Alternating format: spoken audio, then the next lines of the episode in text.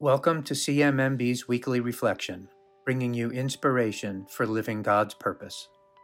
Today is the second Sunday of Easter, and our reading encourages us to reflect on our faith as modern day members of the church. In last week's Gospel, the disciples discovered Jesus' empty tomb, and this week's Gospel, they encounter Jesus in his resurrected body.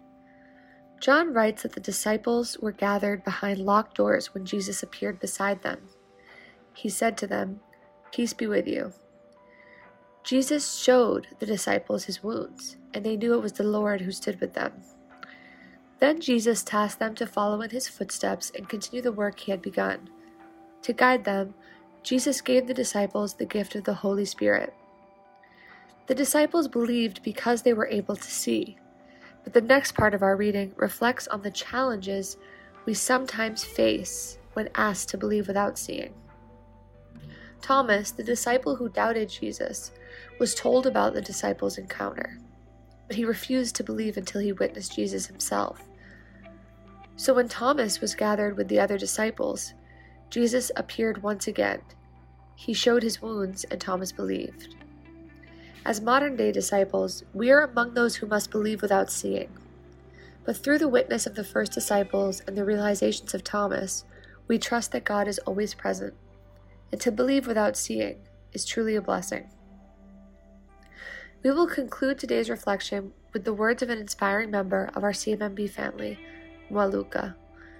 As our CHAMPS coordinator in Mwandi, Zambia, he strives to uplift the lives of the vulnerable with every person who crosses his path, he feels God's presence. My focus is to ensure that people who are vulnerable are given the chance to have a better life, just like I was. I was neglected, but God was faithful enough to bring me to where I am today. It is my aspiration to help those people the way God has helped me. Let me be a ladder for those who cross my path. That is my focus. When God brings people to cross paths with me, He opens up my eyes. I need to show them their way, just as God found me a way throughout my life.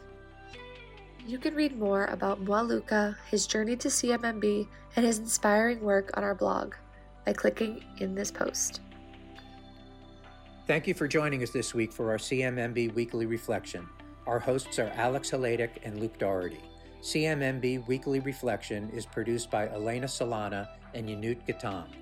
Subscribe to us on Apple Podcasts, Spotify, or wherever you get your podcasts, and please leave us a rating and review. Learn more about our life saving work online at cmmb.org and connect with us on Facebook, Instagram, Twitter, and LinkedIn. CMMB values your support, and we are able to deliver the best possible health solutions to women, children, and their communities around the world because of supporters like you. Thank you.